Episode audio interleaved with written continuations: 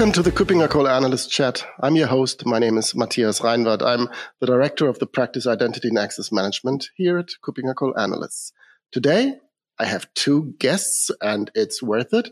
We want to talk about a topic that we have not yet covered in that form or shape. Uh, my guests today are, first of all, John Tolbert. He is the Director of Cybersecurity Research at KuppingerCole. Hi, John. Good to see you. Good to have you. Hi, Matthias. Good to be back again. Uh, great to have you. And for the first time, um, we have Osman Celik. He is a research analyst with KuppingerCole, working together, obviously, with John. Hi, Osman.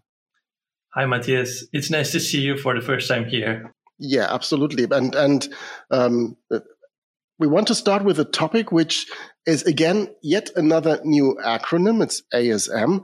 Uh, we want to talk about um, attack surface management. First of all, for the listeners that hear that for the first time, and not too long ago, I was hearing that for the first time as well. Uh, can you give, give us a brief overview of what is attack surface management and why it's so critical within today's cybersecurity? Sure. Attack surface management is primarily a cloud delivered service. Um, it is designed to help customer organizations find weaknesses in their uh, infrastructure. Uh, it can start with like looking for assets, uh, finding vulnerabilities or pulling in vulnerability information, business context information, and then helping them prioritize the risks so that they can remediate them. Osman? Yeah, I, I could contribute. To, I agree with John, and I could contribute to, the, to that uh, in, in, some uh, small extent.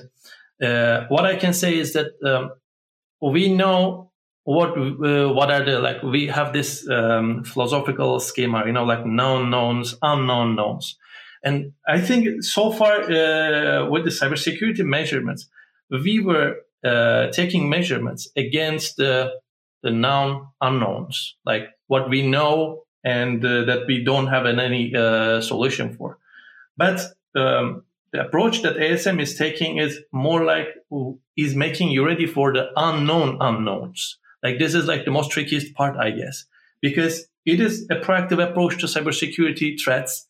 And you know, with the traditional methods like pen testing or vulnerability management, you can only take measurements against the, the, the, the threats, the risks that you know that you are going to hit by at some point, some, sometime soon, or you have been, you have already had the incident in your organization. But with ASM, what, what ASM does is like unique in that sense, I would say. And then it prepares you for what you are going to be hit by in the next months, next years. So that's what the, that's what, that, that's what makes uh, ASM very unique in this sense, I would say. Okay, I'm seeing a pattern here because I just did recently an episode with our colleague Mike Small, and he talked about cloud security posture management, and he was talking about the same phenomenon, phenomenon that that infrastructures are so volatile that that things change so quickly within the infrastructure, but also the threats change so dramatically and so so so rapidly. So that is also something that is covered and, and countered with attack surface management. So this dynamic nature of, of the attack surface is really something that this solution uh, specifically target. So the, this continuous, uh, continuous evolving of, of uh, the attack surface. Um, how do, do, these ASM solutions that actually really tackle these uh, this, this dynamics within the attack surface? Maybe starting with with Osman. Yeah, uh, I mean, uh, that's a good, great question. Uh, when we think about the dynamic nature of attack surfaces, oh, I can like directly think about like, you know, what an attack surface is and what an attack vector is. The attack surface is dynamic for sure. You have your IT environment and then you have your components, uh, physical, uh, like tangible and intangible ones. So your attack surface could be anything like your assets, your users, your devices. But on the other hand, uh, you have an attack vector. You have an attack vector that's being targeted by attack vectors, and that is the, the, the I think the difficult one to control. And uh, that's where you also need to be more careful because uh, you have this evolving attack vectors.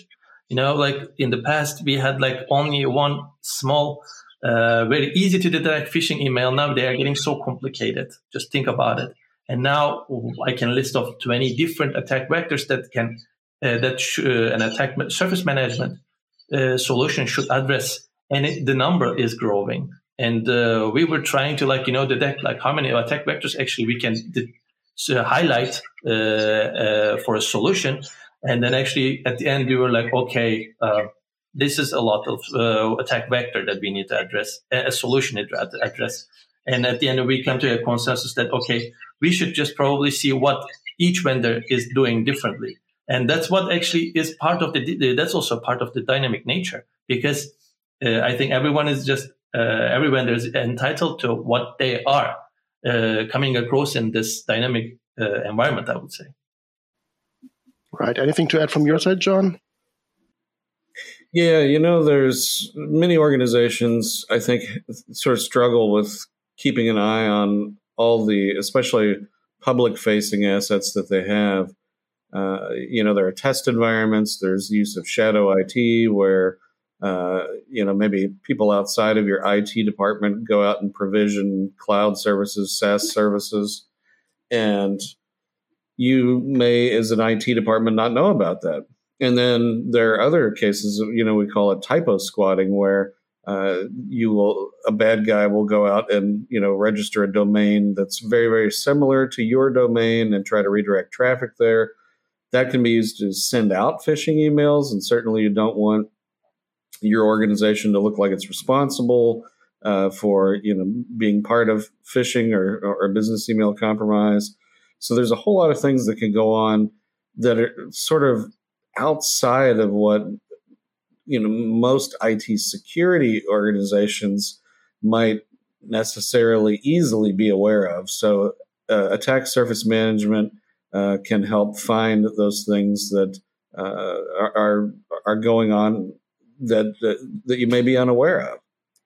And I think we should mention that there's two major kinds of attack surface management. There's external attack surface management, which is all about looking at the outside, you know, all the web facing uh, things that an organization might have out there. And then there's cyber asset attack surface management, which is more of a, an internal view. Those generally link to other asset management or configuration management databases, uh, unified endpoint management, mobile device management, and those kinds of systems to pull in information about known assets but then add a layer of um, analytics on top of that to be able to determine whether or not they have different kinds of vulnerabilities or if they're misconfigured. I can maybe add a couple of things to what John uh, just said. Yes, uh, John is right about the attack vectors also, uh, and uh, uh, the thing that we should never forget that the the, the, the cyber criminals are using uh, different techniques and tactics every year, and then their methods are also evolving, and then uh, attack surface management is an ongoing process. Uh, I think that this, like you know, this is something that uh, I provision uh, that we will see more often in the upcoming years because the, the trends are changing very frequently. So we need to have a proactive approach. The second thing about what John said, this uh, this two uh, separate ASMs.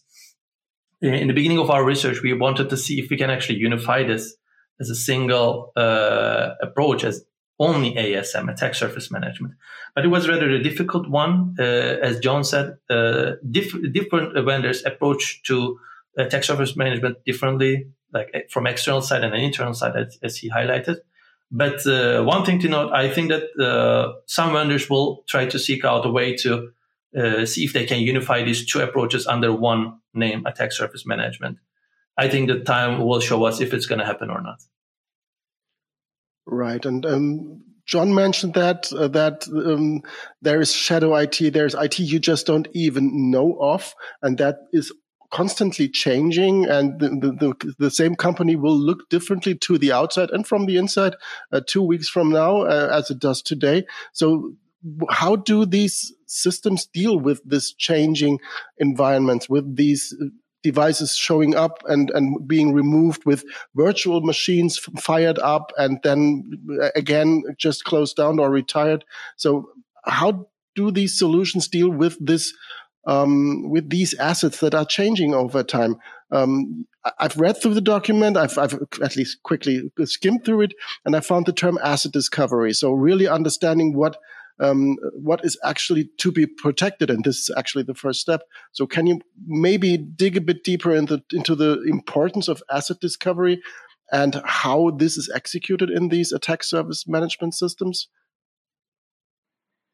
Sure. Well, you know, the way most of the external attack surface management solutions work is when you sign up for the service, you go in and put in your domain name. And uh, some of them will just kind of take it from there. Uh, so they'll look at the registration, they'll look at ASNs, they'll look at you know any and all associated IPs. They will um, try to generate permutations of those domain names to look for typo squatting.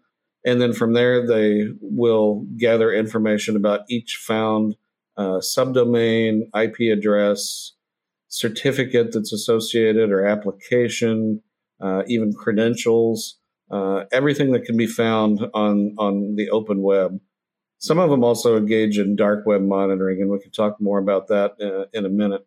But that's kind of how they get started um, from the external ASM perspective on the cyber asset ASM perspective, like I said, they're they're mostly drawing from other configuration management or UEM kinds of databases.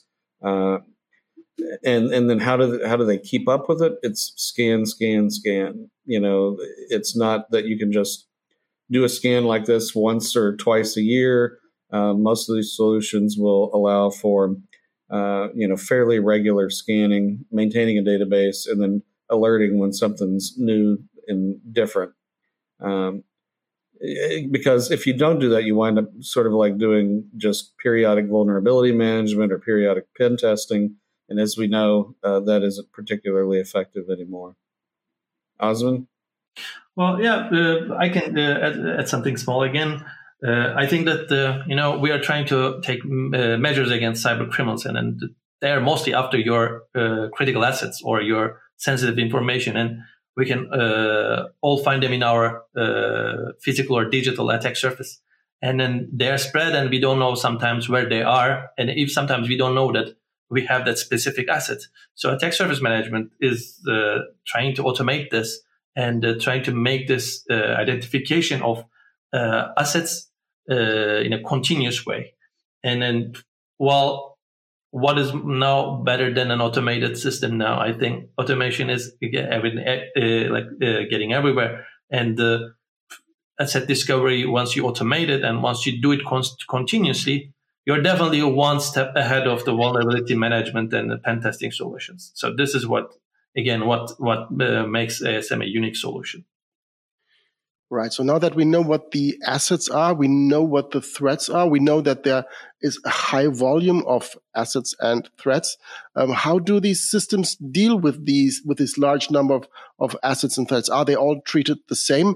Um, or is there prioritization? Is there, is there a risk-based approach? I'm always asking that question when it comes to, to, to, to mitigating risk. Is there a top-down approach? And where does this uh, information come from? What, what is high risk? What is of high importance? How does prioritization work in these uh, ASM systems? Maybe starting with Osman. Yeah, sure. Uh, so, uh, yeah, if, depending on the solutions, for example, we have come across with different numbers. Uh, speaking of number of assets, for example, some vendors were telling us that they are able to uh, manage 500k assets. This is like something really low, and some vendors were like managing over 500 million assets. Like that was like huge, and uh, like the average number what number was around like uh, 10 to 100 million uh, assets for uh, especially big one big vendors. So that's a lot of assets, and um, uh, when you think about like some uh, conglomerates or some um, international companies, organizations, you definitely need to prioritize something and uh, you definitely need to eliminate false positives. And uh, the prioritiz- prioritization uh, comes into play here. And uh, you need to know what is relevant to your market, what is relevant to your organization, and what is most, what is the most threatening, what is the most risky thing to take measures against.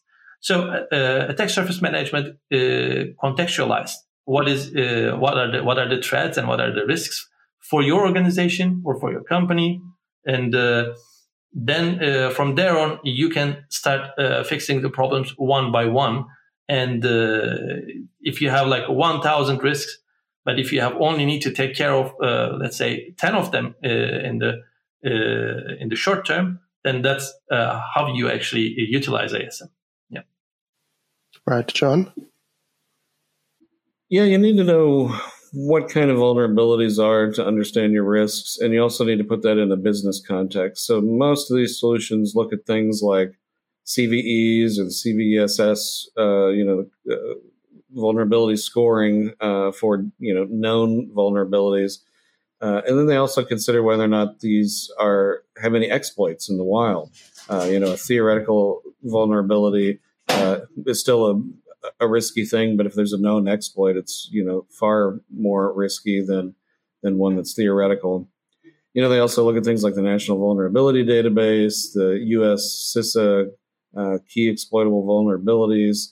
Then they they can enumerate and look for what versions of operating systems uh, each component is running on, and whether or not there are patches that are missing. They can look for misconfigurations or if controls are not in place. Um, and some even go to the level of uh, whether or not uh, there have been over provisioned entitlements associated with that or credentials.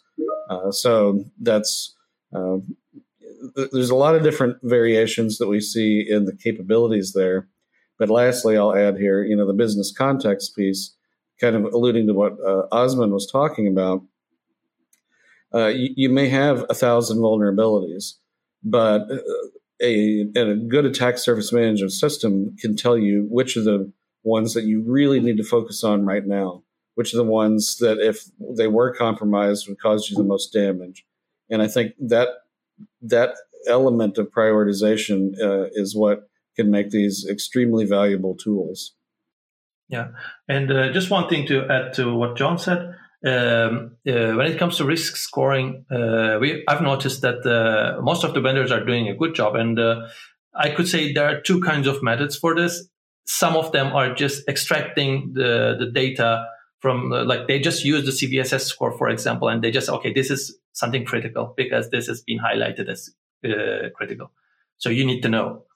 but some some vendors actually consider the, uh, the market you are in, the industry you are in, and the kind of customize that risk score and also prioritize it depending on your needs. This is what I what I prefer, of course. And uh, as I said, like the, they just let you know, you know, like if this is relevant to you or not, like with red with raising red flag or just saying, okay, this is a medium threat, or they they can also use some numerics like you know this is like a 50 out of 100 they all they all lead to the same uh, logic but yeah uh, at the end there are two logics and i think they're they're both fine Right. And I think the information that that relies on, and this is a perfect segue for me to get back to something that John already hinted at, and I'm really interested in that. I hope the audience as well. That, is these emerging trends. And you've mentioned um, dark web monitoring. That of course sounds interesting. That is the, the darker side of cybersecurity and looking over the fence on how the bad people are doing it. Um, but also just thinking of, of uh, new architectures, hybrid architectures like cloud and IoT. How do these trends, how are they covered in ASM tools? And especially, can you dig a bit deeper into these this dark web monitoring, of course? Sure. Well, yeah, you've kind of hit on some of the major trends that I think we see so far. You know, um, EASM especially uh, is really, really taking off. Uh, every organization that has any web facing property really should be considering this strongly at this point. Um, you know, the feature sets. I mean, we've kind of talked about a lot of the different features that are sort of spread out across all the vendor products. Not all the vendor products have all these features. Uh, it's still kind of an emerging field. I think we're going to see standardization in the feature set in the not too distant future. Um, brand protection, sometimes called digital risk uh, management, uh, will will become even more important. You know, looking for things that may impact your brand. Uh, that can be tied to dark web monitoring if there are mentions of your company on the dark web, if there are leaked credentials or leaked intellectual property. That's part of what dark web monitoring does. Um, and, and those things I think will also sort of rise as important features in uh, EASM as well. Um, and, and, kind of going back to what Osman said, I think that eventually we'll see sort of, of a unification between cyber asset and external uh, attack surface management.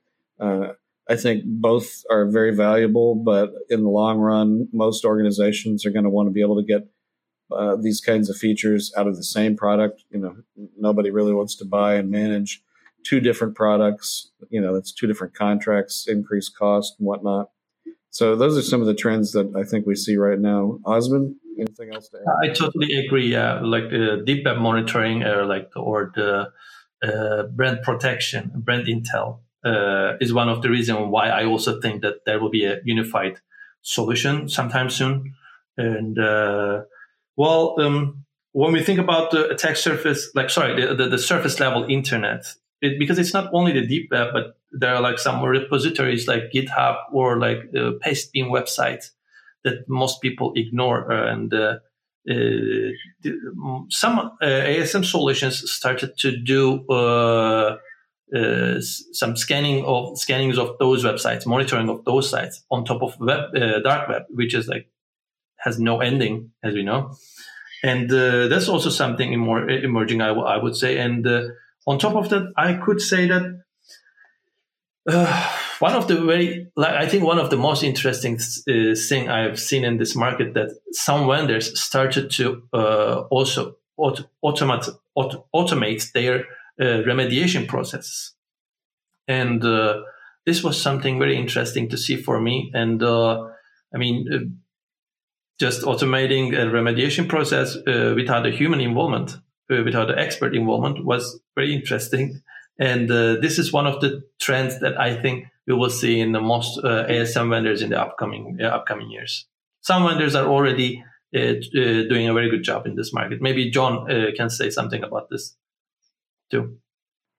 Yeah, there's a wide range. I mean, we did release a leadership compass on it, and I think it would be very good for organizations that are looking for this kind of functionality to take a look at it because as we said, there's a you know sort of a broad range of functionality. Not every product does everything, so uh, we try to not only score you know based on what we think are the most important features, but in the write ups we uh, try to call out in the text the things that uh, are features that you might want to look for. So it's a good place to start if you're looking for uh, an attack surface management solution to get an idea of not only what's out there in the market, but kind of help you start figuring out what's most important for your particular organization.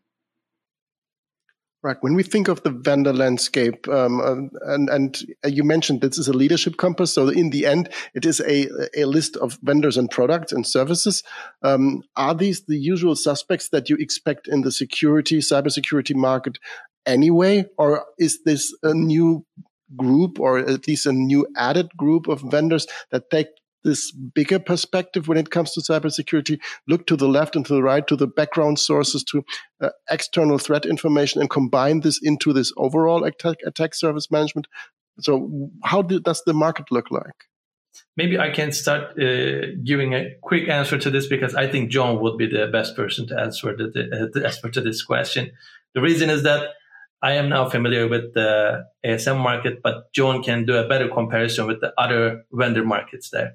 The, the, the thing I noticed here is that uh, there is not a consensus on what an ASM does actually. And that's why we still have this distinction of external and internal, internal let's say, uh, ASM.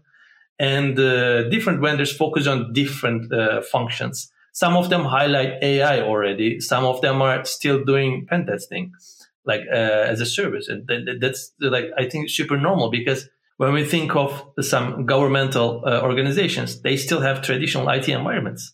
So uh, I think that each vendor is uh, trying to uh, bring a solution uh, to the table, and I think they're they are doing the right thing.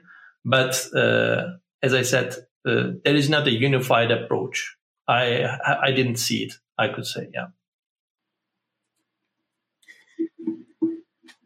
Yeah, I I think you know to answer the question, yeah, we see some of the major cybersecurity platform players in there, and there are also some specialist startups uh, that you know have a different take on that. Um, and there's already been some consolidation, and you know, as most things happen in cybersecurity and IAM, there'll probably be more consolidation going forward. But we also probably expect new entrants into the market because it is a hot topic. It's something that really can add value to a security architecture.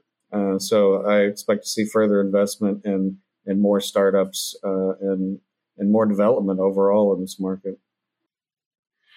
That sounds interesting. So it's not not another yet boring because mature and saturated market. It's it's a new market. It's an upcoming emerging market um, with with lots of new entrants and lots to discuss about. And where can you discuss this? Of course, we are running a cybersecurity event by the mid of November, um, where John will be there, and I, I, think Osman, you will be there, and I will be there, and the discussion can be started and continued there as well. So, an, a new market, a new emerging market, is of course something that um, demands for discussion, exchange with peers, and and and yeah, just talking to those who have similar um, experience right now or the same challenges and have already made some some experiences as well, and of course talk to our experts like John and and Osman.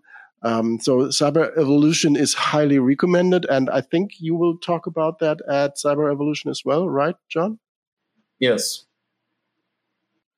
Sounds good. Quick answer and good answer because that's if somebody's interested more in this topic of ASM, um, you can a go to the kuppingercole.com website and just um, pick up the leadership compass on um, attack surface management by Osman and John.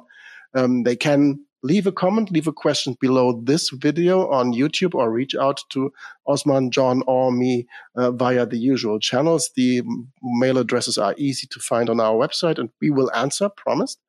Um, and if you want to really lead an in-person discussion with uh, John, with Osman, with me, and maybe users already of these solutions, come to Cyber Evolution in Frankfurt in the mid of November and join the discussion for the time being. John Osman, thank you very much for being my guest today. Any final words you want to add when it comes to ASM and what you're expecting for the future? Maybe starting with Osman? Yeah, sure. Uh, I think, uh, as you said, the, the, the, attack surface and attack vectors are pretty dynamic nowadays, and uh, the um, the cyber criminals are changing their tactics and methods every year. So uh, we need to have a we need to have a, a proactive solution in place in our organizations. And I think that ASM could be that solution that everyone is looking for, that unified solution. I don't know if it's going to happen in one, two years time, but maybe uh, in the short to medium uh, term, uh, I think that ASM come into uh, to the play uh, with uh, with all strengths it has, with all strengths it's promising actually. And thanks for hosting me for the first time, by the way, Matthias. Hi, John. Final thoughts. Um, yeah, it's an important topic. It's an important product area. We're going to talk about this and many other important cybersecurity topics at Cyber Evolution. So, as you said, hope everyone can join us there. Absolutely. So thanks again, John Osman. Looking forward to having you soon on this podcast again, especially you, Osman, and seeing you uh, in Frankfurt, uh, you and maybe the audience in person. And reach out to us when you've listened to that podcast and leave your comment. Thanks again. Have a great day. Thank you, Osman and John. Bye-bye. Bye.